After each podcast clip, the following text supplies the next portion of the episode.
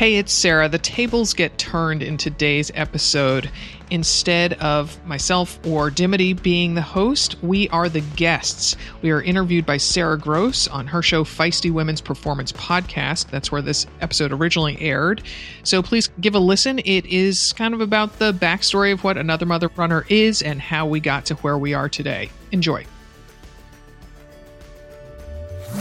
Welcome to the Feisty Women's Performance Podcast. I'm your host, Sara Gross, Ironman champion, PhD in women's history, and founder and CEO of Feisty Media. Hello, Feisties! My guests for this episode left me feeling incredibly inspired by the brand and the business they've built, and most of all, by the incredible global community they have created. Another Mother Runner. Maybe you've heard of them?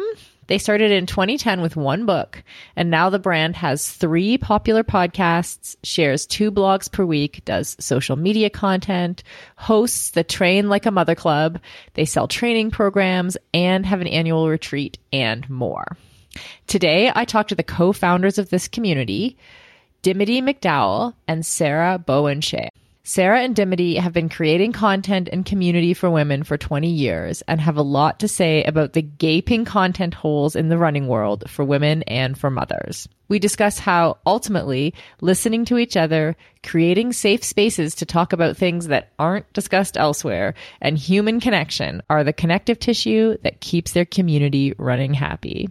Sarah and Dimity really kept me laughing and guessing as they unpacked their experiences of engaging authentically with feisty runners over more than two decades. I'm sure you will enjoy this interview as much as I did.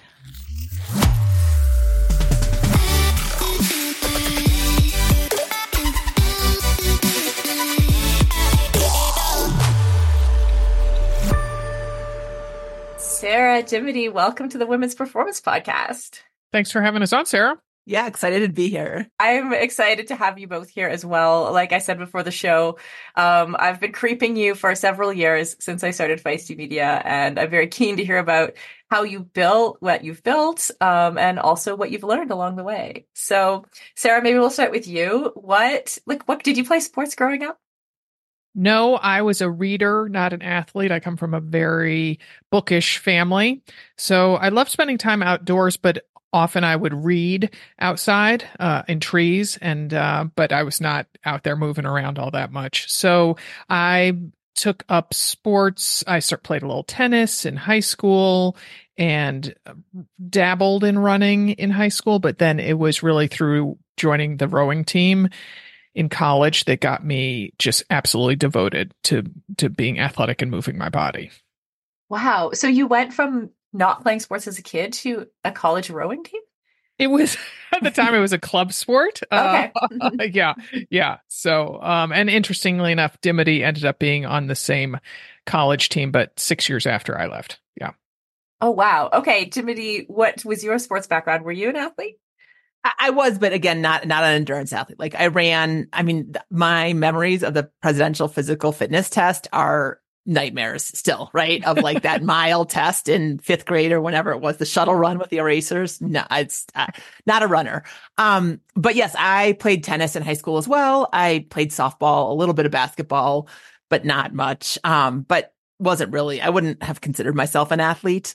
But then I got to college and, um, like Sarah said, I joined the rowing team as well. It was at Colgate University. We both went to Colgate. Um, but it was a club team at that time. Mm-hmm. Um, it's a varsity sport now and both Sarah and I are really tall. I'm almost six four, and Sarah is what five eleven. Sarah, mm-hmm, mm-hmm. Um, and so uh, so height is really good for rowing, um, which I didn't know. I grew up in the Twin Cities. We didn't have rowing there. I wasn't aware of it, and so when I got to Colgate and I'm walking around campus, um, the the crew coach like basically recruited me because I was really tall, because um, you get a lot of leverage on the oar when you're tall. Mm. So so yeah, so we both were on the crew team, like Sarah said, at different times. Um, and I was the captain of the team my senior year.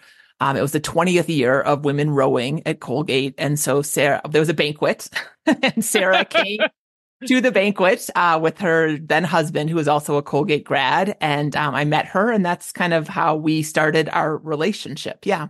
Mm-hmm. That's so okay. That was my next question. So you didn't actually meet at college, but you met at a college event? Yes, because yeah, I'm six years older than Dimity is, and so I was I was long gone from Hamilton, New York, by the time she got there. So yes, so what Dimity is leaving out is that she she stood up and read a poem that she had wrote about Colgate Crew that she had written, and so um so she literally stood out in my mind because of doing that. It was a lovely poem, and And Um, because she was six four. and because she's quite tall. Mhm. So so then um Colgate has a very active alumni network and so when Dimity was looking for a job in magazines, she asked the alumni office like, "Hey, are there any Colgate alum in magazines?" And so they were like, "Well, here's a list of some and and I was one of them. I worked at a magazine called Walking in Boston." And so Dimity typed me. Yes, typed or did you Uh, handwrite that yeah. letter? Oh, yeah. This was pre-email. So this Yeah, was so- like, oh, I yeah. mean, this is 95, 96. So yeah, I typed you. I mean, I didn't type it. I put it in a computer and printed it out, but it was not. Oh, email. okay. It was, It- but it was not the handwritten. Is- That was the other choice. Was it handwritten?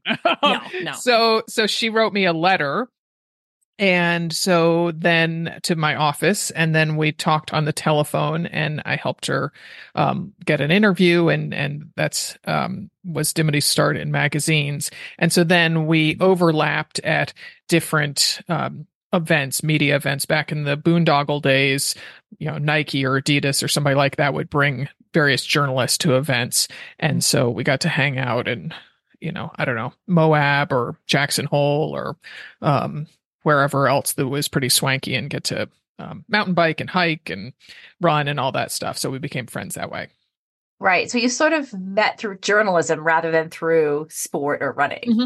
Is that Mhm. what I'm hearing? Exactly. Yeah, yeah. And I have to say, Sarah's uh she's leaving out the first job that she helped me get was um at Women's Sports and Fitness magazine, Sarah. I don't know if you uh, were aware of that, but like it was back when it was started by Billie Jean King, Mm-hmm. um, way back in the day. And I used to like c- like crave that magazine. That's the wrong verb, but um I would like go to Barnes and Noble and buy it off the shelf because I liked it so much. You know, it was it was hard to find. It was not, you know, um, Women's Day or whatever. So not around anymore like most magazines, but it was very it was like the first I feel like the first first women's sports magazine that actually like took women's sports seriously. Yeah, that's so interesting. I actually did a little bit of research about women's sport, that magazine. So Yeah. and um and how like back in the day, like when they first tried to cover women's sports and when Billie Jean King was like kind of all over that, there was there wasn't the audience to have an entire magazine dedicated to women's sports, but it ended up just going more and more down this like fitness train of like, Yes. oh, but people would buy like how do I I get like it was the 90s, right? Like how do I get skinnier? you know, Yes. and, or, or, get a better whatever. Mhm. yep Yeah. Yeah. And so like then it like and then it eventually I think got um bought and like kind of brought into Self magazine. I think it was Self yeah, it was bought by Condé Nast, yes. And so they Yes. they own like Vogue and Glamour and all the, you know, GQ, all the kind of really slick magazines and it, it definitely got a better butt makeover. I mean, I also worked at um, Sports Illustrated for Women, which was like around for Oh. like a year or maybe 18, maybe a little bit longer than that, maybe 2 Mhm. years, but it is a very hard sell um getting it's it's gotten a ton better and i'm so excited about where we are right now with women's soccer women's basketball you know there's a new women's volleyball league starting um but getting women's sports to have the attention and have the readership and the you know the excitement around it that and the, and the coverage right it's just it i mean i feel like I feel like it should be solved at this point. like, um, Yeah. but but I feel like I've had a front row seat to trying to fix parts of that. Right? I know people are, really uh, much more devoted to it than I am, but it's one of those things where it is a hard puzzle to solve. Yeah, and that's why like I was kind of looking into it because it's so interesting to me that it feels like Billie Jean King with those types of projects and all the people who worked on that stuff, they were just ahead of their time. Yes, right? And yes. now we have this interest in in women's sports, right? Um, and also in women's health in different ways, not not just to get a better butt situation. yes. Um, are there some differences that you've noticed like the last few years? Hmm. I mean, I, the only thing that springs to my mind is that Instagram makes back front and center better butt and, you know, I don't know, more contoured face. And uh I don't know, sometimes that health and wellness can kind of become a uh I don't know, just uh gosh, an enticement on Instagram that doesn't really Mhm. or other forms of social media that doesn't really have to do with health and longevity and wellness and self fulfillment and things like that. Um, so that's kind of a negative attitude. Which wasn't what you were looking for. That's okay. No, I love it because I I sometimes live in this world of optimism, you know. Like, that's also very true. Yeah. Hmm. I, I mean, I would say the one thing that Instagram and and other things I've brought out is people. Yes, certainly we present ourselves and like the you know we take 17 videos to put out the best one, right? Um, so you don't, it's not that realistic, but it is realistic in that people are talking more about different things. You know, they're talking mm-hmm. more um, candidly about depression or body image issues or, I mean, menopause or all those things that are, that used to be. I mean, literally last night I was um, sitting with my husband after dinner and um, I was talking about how it's so hard for me to get up in the morning now. Like I used to, I mean, I never was like, well, I've always been an early bird, but like literally getting out of bed like it's not just my my head that I don't want to get out of bed. It's that I just have this like lethargy on me. I mean, I'm 51. I'm going through perimenopause, and um, and he's like, it's so interesting that that's coming around now, and I'm like, it's always been there, Grant. it's just that people never talked about it before, you know. Like it's that we're women maybe, maybe were talking about it with themselves, but now menopause is on the New York you know, the, the, Sunday magazine and the New York Times, you know, so now men actually know more about it. So I would say that that is one thing that I've seen that's different. But I mean, unfortunately, like the beauty standards, again, that's like a, I think that's a rock we're going to keep pushing uphill for a while. But I like, mm-hmm. I like that we're keeping, keeping it moving, right? mm-hmm. Yeah, absolutely. Okay. So let's go. I really want to hear about your story about how you created another mother runner, what need you saw that you were sort of filling. Um, how did you how did you start? You were working together on media projects. You were both writers. Yeah. So I had, um, I, we both had children. Um, Sarah has, uh, a, an older daughter and then boy girl twins. And I have an older daughter and I was pregnant with my second kid who is a boy. Um, and I had had some postpartum depression after I had my first kid. And I was like, okay, I do not want to do that again. That was not a very pleasant way to experience being a mom. And so um, I was like, okay, I'm going to need a goal. I'm going to run a marathon after I have kid number two. And, um, yeah, start and small, you know, yeah, marathon. exactly. Exactly. and so, uh, so I was like, who can I ask that is not going to say no? Because if I asked a friend that was kind of like, are you sure that's a good idea? I would have probably been like, you're right. You're right. I shouldn't do that. I should aim for a 10K or a 5K.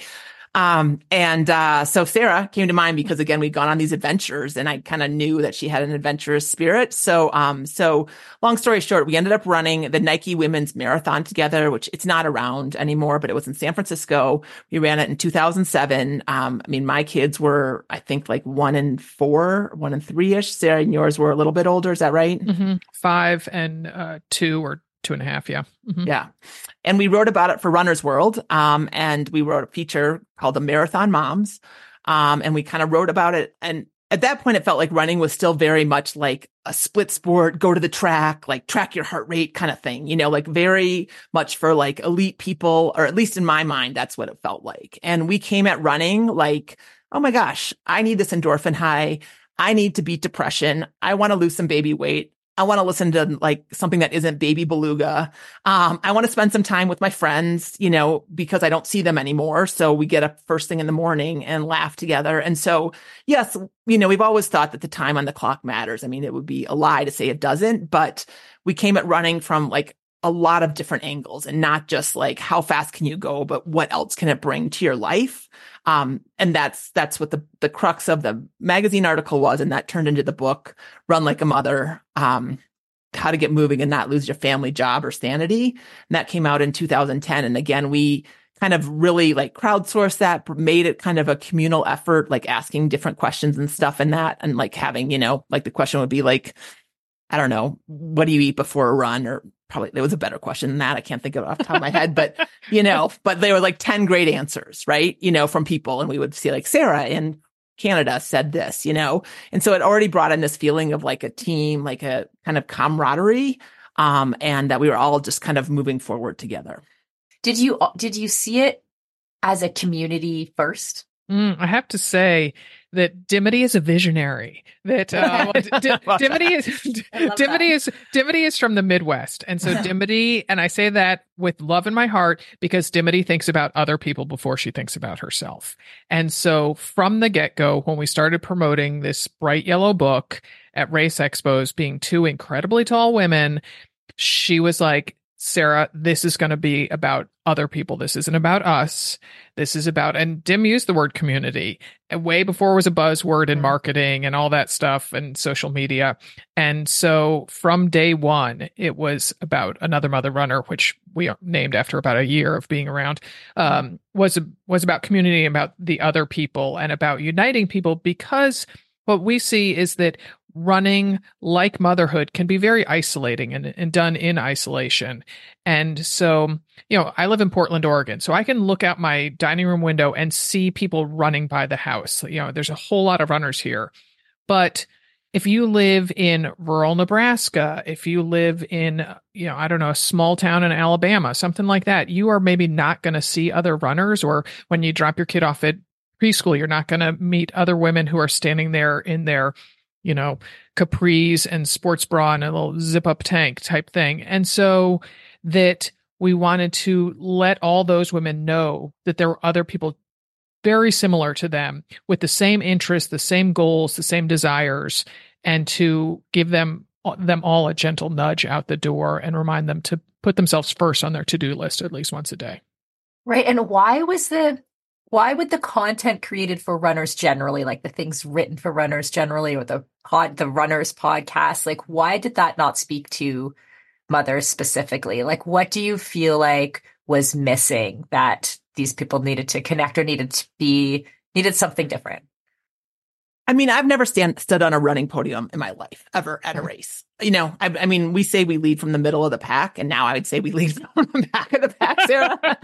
um, I mean, so it wasn't necessarily that like those weren't speaking to me. It was just like performance matters, right? I'm not again. I, am not going to lie. Like I, I like you know, I I set some goals for myself. Like I wanted to beat, you know, 150 and a half marathon. I didn't ever do it, but that was like one of my goals, right? Um, I wanted to go under four in a marathon. I never did that either. But like I had those kind of in the back of my he- head, but I held them loosely.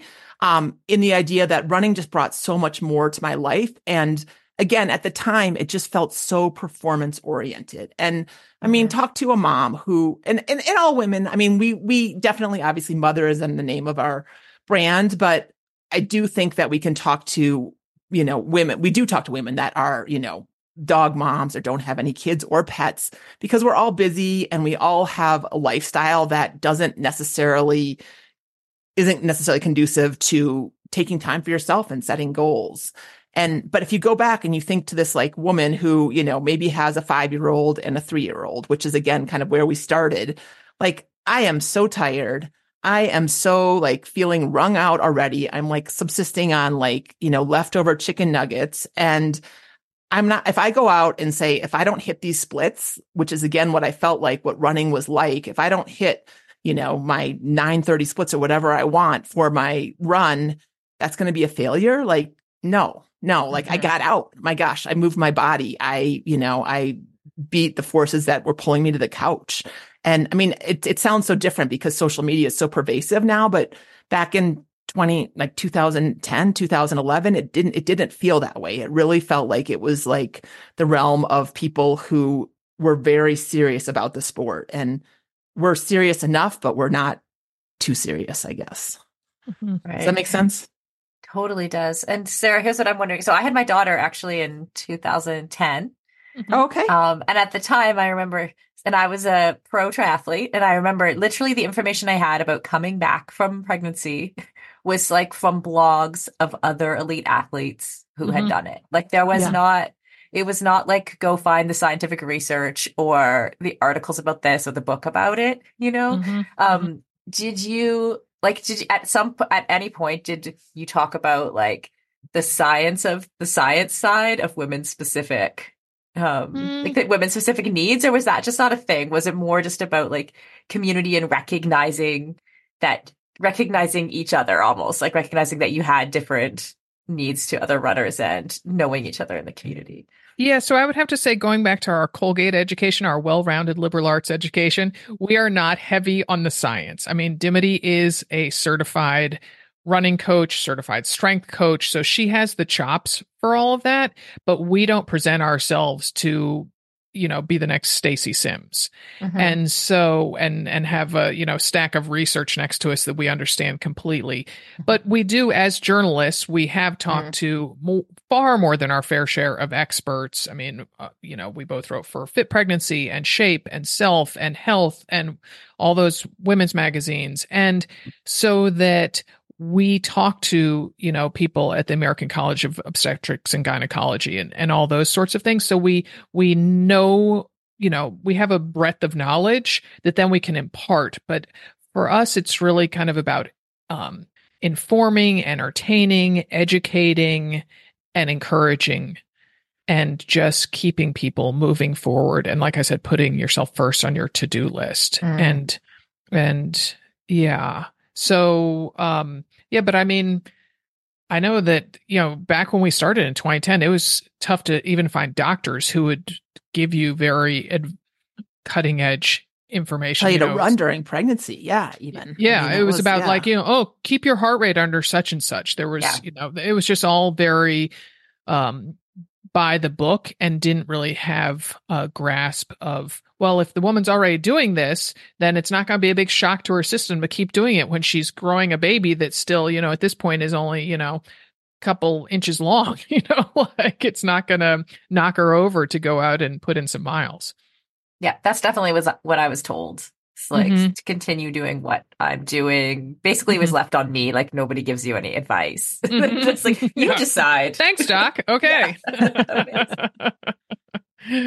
yeah. Um, cool. Okay. And so in terms of like the evolution of another mother runner, like you you start your writing, you write this book. Eventually there's another book, right? There's two more books. Yeah. 2 mm-hmm. more yeah. books. Yeah. You have a podcast, you start a podcast at some point, and then I'm guessing you have like communities.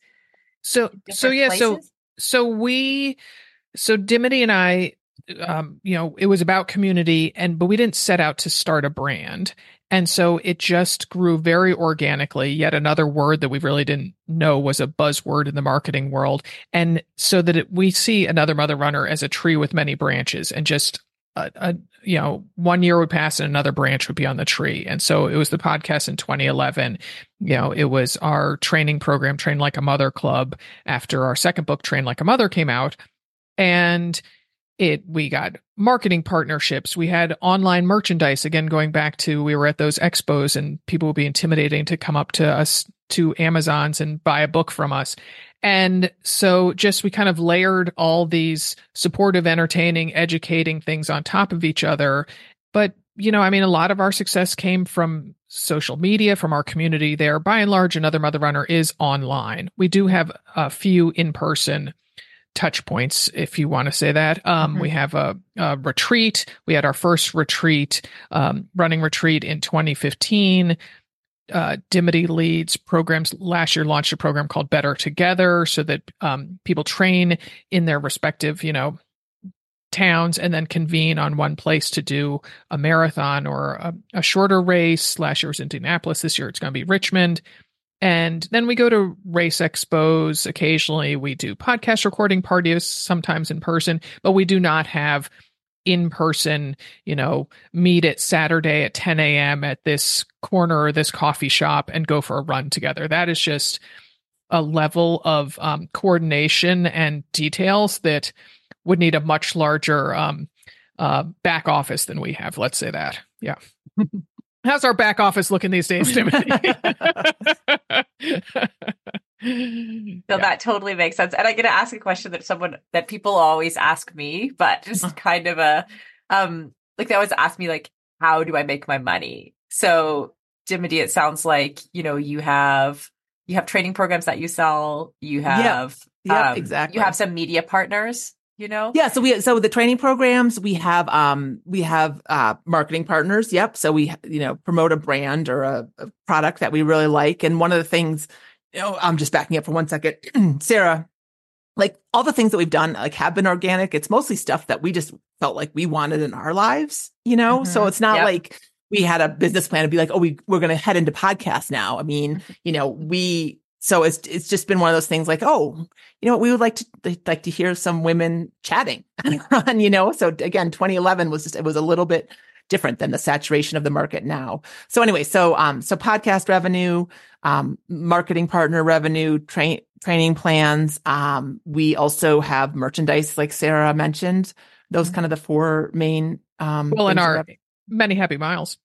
Well, that's the training program. Yeah, yeah, yeah. yeah so that's yeah. a, but it's an annual membership versus, um, you know, our train like a mother club is if you're, uh, you know, want to run a half marathon, a 5K, an Ironman, um, do a nutrition program, but then there's many happy miles, which Dimity geniusly oversees, and it's a, a, workout every single day. It lasts for a year. Um, Dimity could talk more about that with um, yeah. more information. Yeah. Yeah. And so, what that's here's the question What has surprised you the most?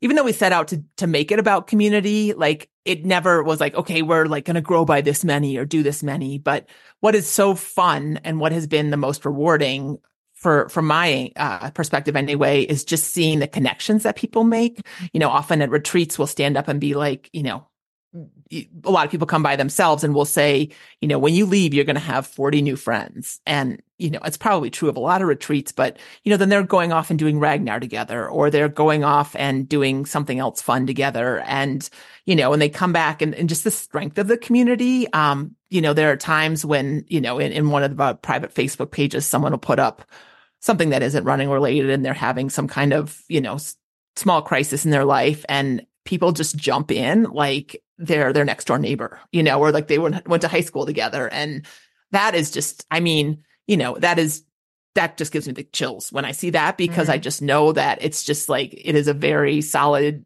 friendship connection and it's something that people can rely on. And, I just, I, you know, with the epidemic of loneliness and all the other stuff going on in the world these days, I just really know I like, like that we're kind of like a soft place to land and, and people know mm-hmm. that they're going to come in and, and be supported.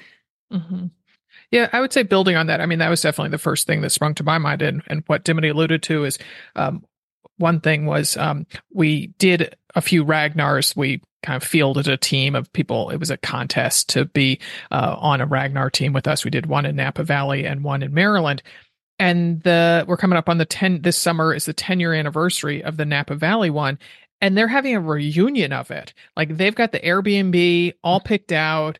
You know, we're in Dimity and I are invited. I'm seriously considering going. And I mean, those people are on um, Marco Polos where they are communicating several times a day. And I mean, that's over a decade with people that they spent what two, three days with, and that they're just so important in each other's lives.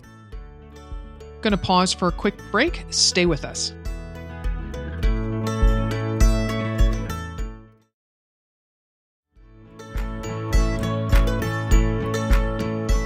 I definitely, and we've touched on this a little bit, but I want to flesh this out a bit more. Like, I know that we're kind of, we're entering a new era for women's sports. It seems like more money's being invested. Um, and I'm just wondering, like, from the time that you first started kind of writing about women's running. Um, what has changed for mothers and for women who run since then until now? What are the main changes that you've seen? One thing that springs to my mind is that mothers are still competing on a very high professional level. And so that it doesn't mean that it's the end of their career when they decide to take the mother off ramp. It's not an off ramp. It's just a, a, you know, way station along their journey. Mm-hmm. And so that, you know, whether it's Shalane Flanagan adopting kids, you know, or Kara having kid, you know, her son, you know, whatever it is, mm-hmm. that then they can jump back into their career and continue pursuing it. And if it's not a professional career, they can continue striving for PRs, you know, wanting to stand on that podium and really still reaching those goals. Mm-hmm. So it doesn't, motherhood doesn't mean the end of your athletic superiority. Yeah, that's, that's a great one. I remember when like, um, Paula Radcliffe and Kara Goucher were kind of like these, I don't know, pioneers in the space. It was like, mm-hmm. they're doing track workouts while they're pregnant. Mm-hmm. you know, and now we know like it's okay. you yeah, know, yeah. Yeah. a lot of athletes totally. moving through that phase, like you say.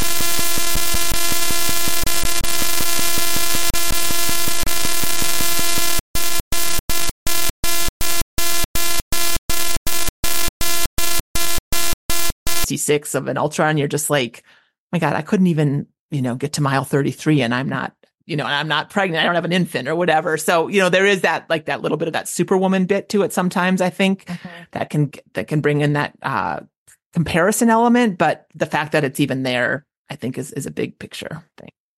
Yeah, absolutely. I'm also thinking just about like for the average woman runner too, like has the zeitgeist kind of in the way that we talk about someone who's a mother and runs, has that shifted? In particular, since you first started writing about it? Like, so for example, if you two were writing for running magazines, right? Mhm.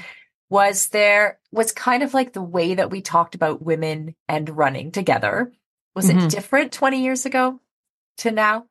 I mean, talking about running specifically, I don't think so, just because I think you think of runners. I mean, when I, if I were to have an assignment for Runner's World magazine right now, I would just think of it as this person as a runner, whether they're male, male or female. You know, they want to, um, so, so as runners, no, but I do think that there's those shades of, you know, now that we know like what happens when your period, you know, when you're on your period, what happens with your performance. Like that's something that, I, you know, if I was writing for women runners, I would bring that into, um, my consciousness if it made sense to, to bring it up in the article or, um, again, like thinking about stuff like, um, perimenopause or even like depression or thyroid issues or stuff that like comes up again more frequently with women now because we're more aware of stuff.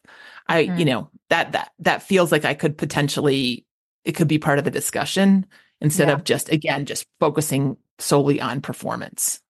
Yeah. So, you know, if we're looking to uh, you know increase your stride length, no, but if we're looking to, you know, maximize a 6-month training schedule, yes, you know. Yeah, Yeah. because I do do um uh, when I mentioned earlier about how our we were kind of able to leverage social media channels to our advantage, which we are would not be able to do these days because you know big tech owns us all and and they're driving the ship, and that that so that um one way that we uh, really grew our Facebook community was through something called TMI Tuesday. So the first post every Tuesday Mm. morning was a topic that people would have deemed taboo back when we started. There it was people were not talking about i'm going to have my period on race day. What am i going to do? I i bled through my capris.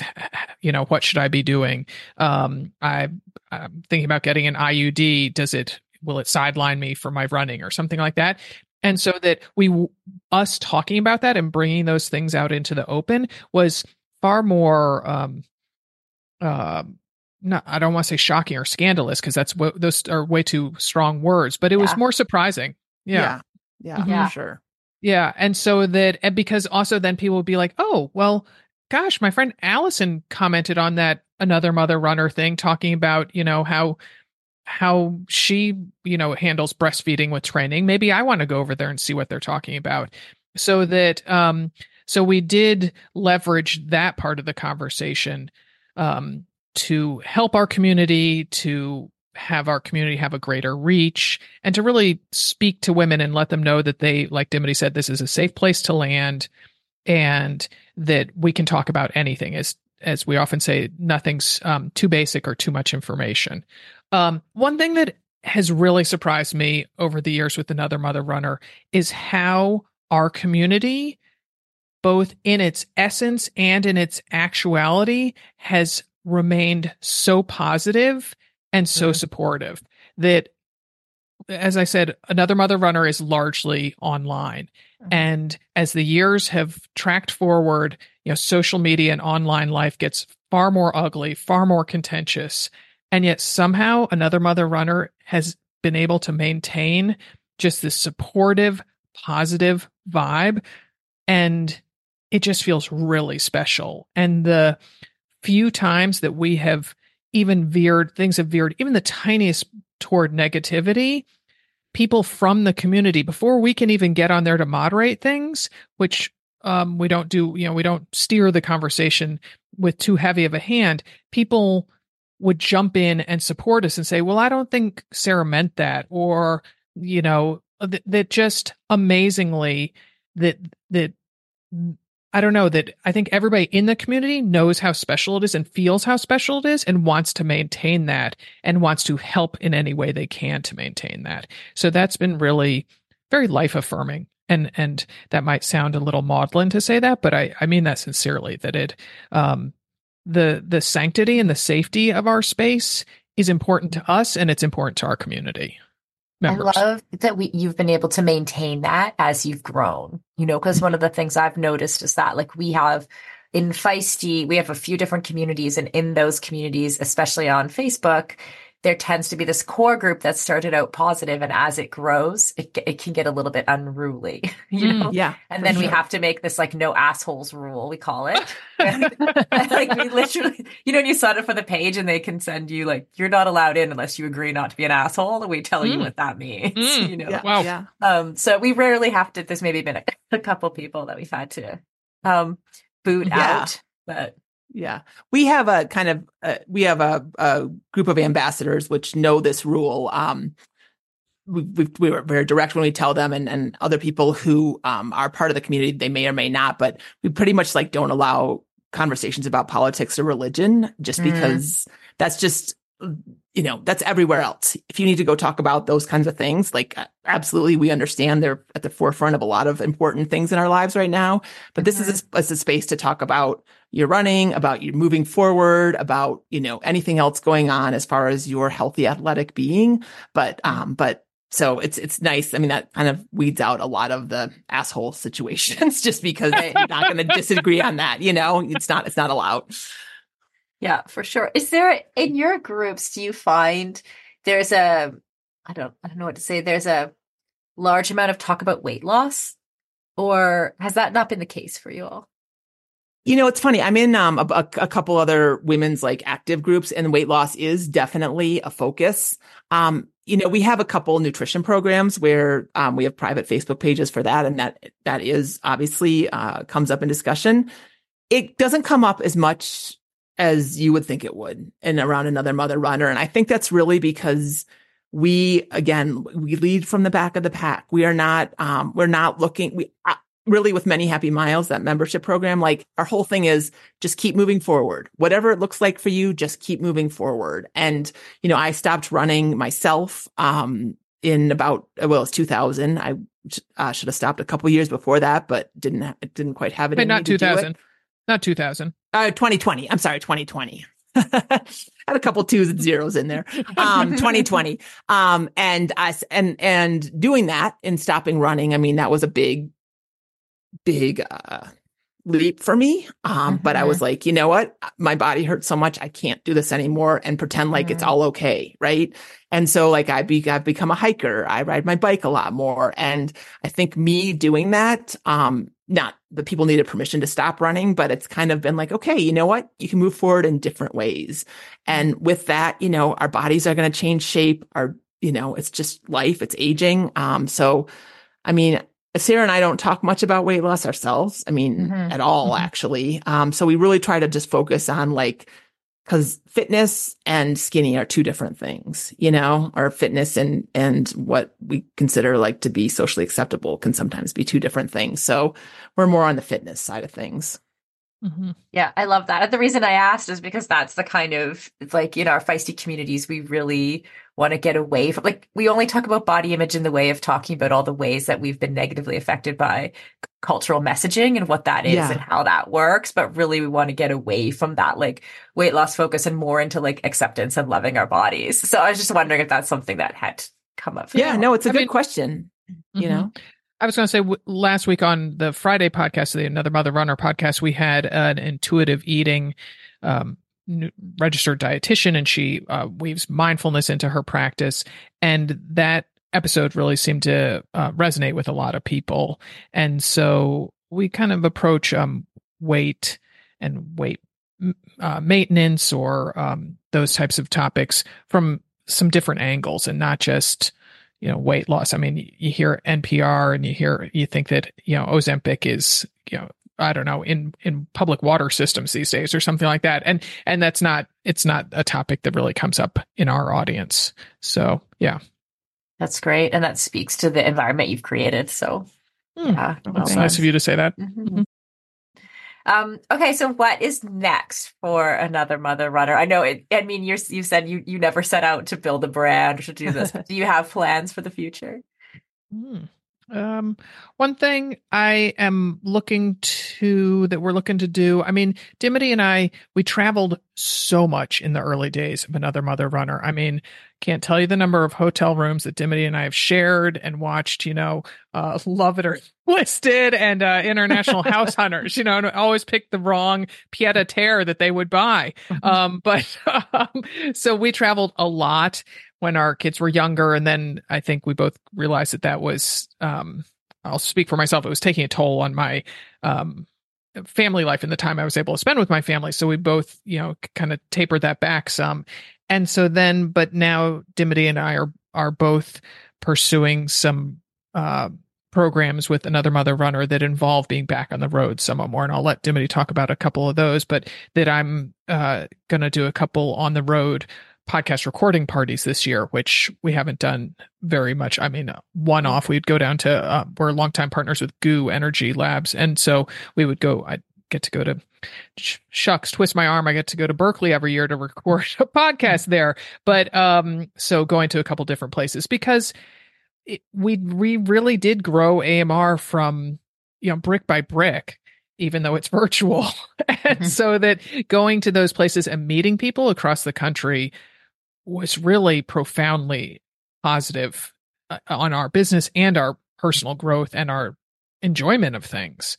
Yeah. So, um, so this year, so Sarah mentioned we did this program called Better Together last year in Indianapolis, where we paired like first time half marathoners and marathoners with like more experienced ones for kind of a mentor protege relationship. Mhm. And it was really fun. I mean, it's, it's a lot of, uh, coordination to get people to, to, you know, be able to be in Indianapolis in one weekend and fit the, you know, and, and, uh, want to run a half marathon or a marathon.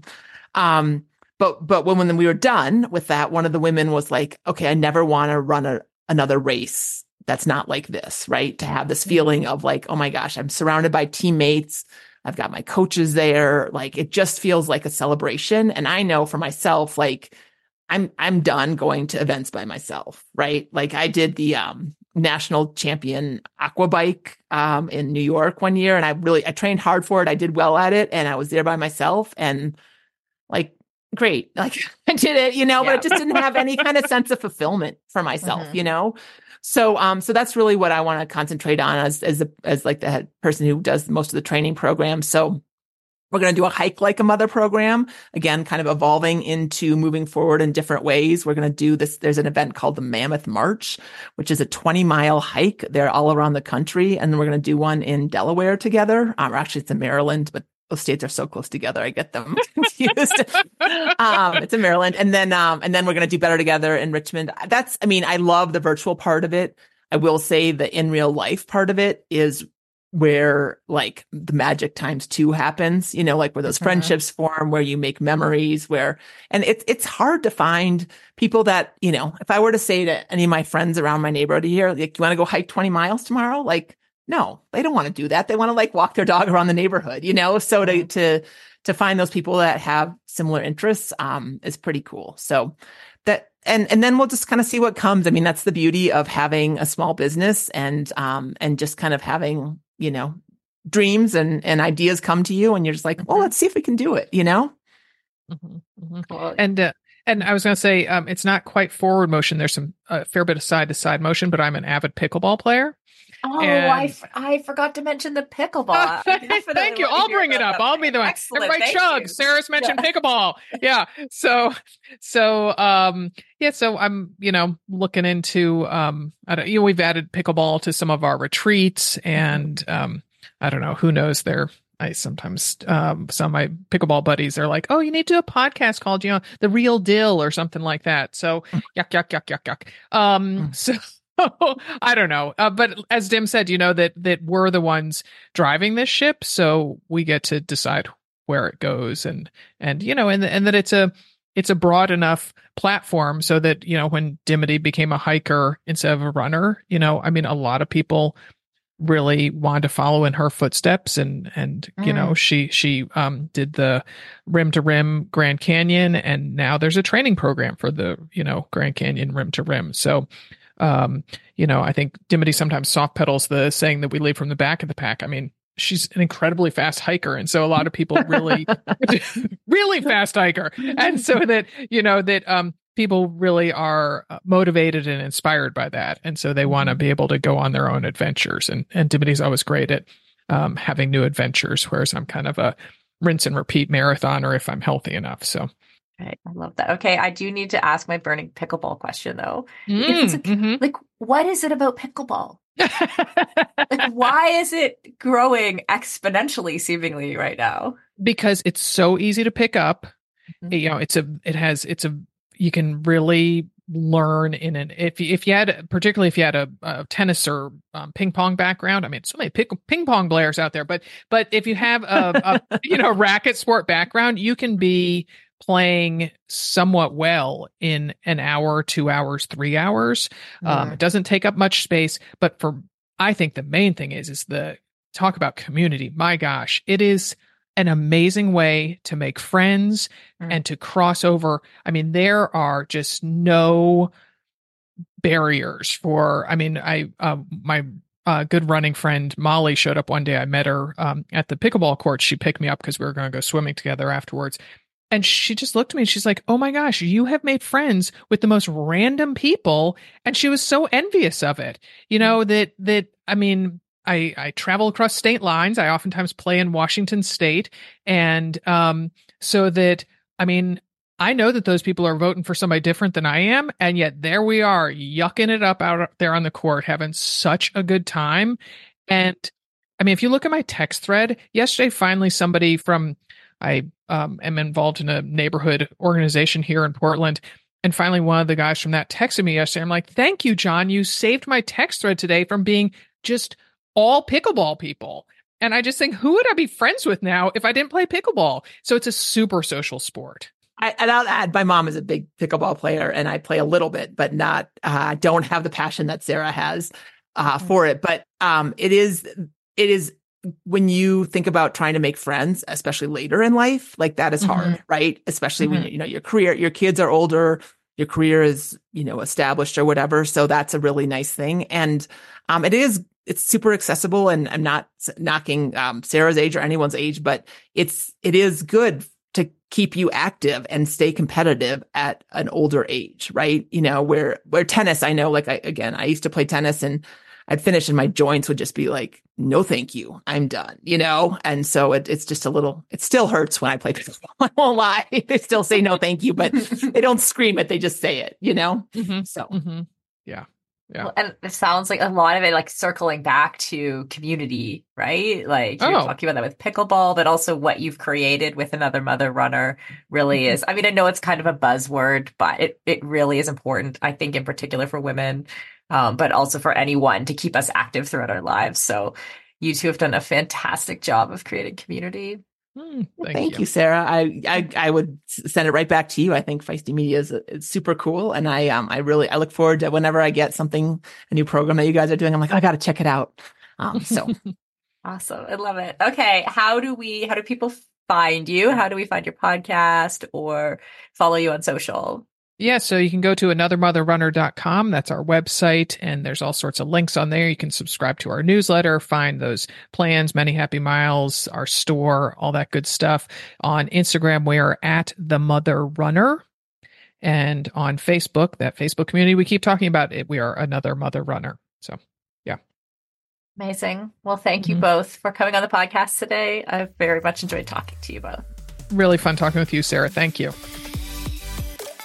Hey, it's Sarah again in the host chair, and I want to tell you all about an amazing Valentine's Day box that we have collaborated on with Fuel Goods, which used to be the Runner Box and it is a collection of items for your Valentine's, your Galentine, or your best running friend, or yourself. They are so fun, and it is more than $80 worth of goodies for $45 plus shipping. It's really a great deal. It includes a limited edition buff, really cute pair of socks that have a heart on it, a water bottle, loads of goodies from GU Energy Labs lots of tasty treats, and oh, some anti chafe balm from our friends at Kinfield, and more. So, this is definitely something fun that you want to get in on. And there's a very limited number of these boxes left. So, to nab one for yourself or a friend, go to fuelgoods.com. That's F U E L G O O D S.com and click on the yellow banner at the top that says Our Valentine's Day box is here. Again, fuelgoods.com. F U E L G O O D S.com.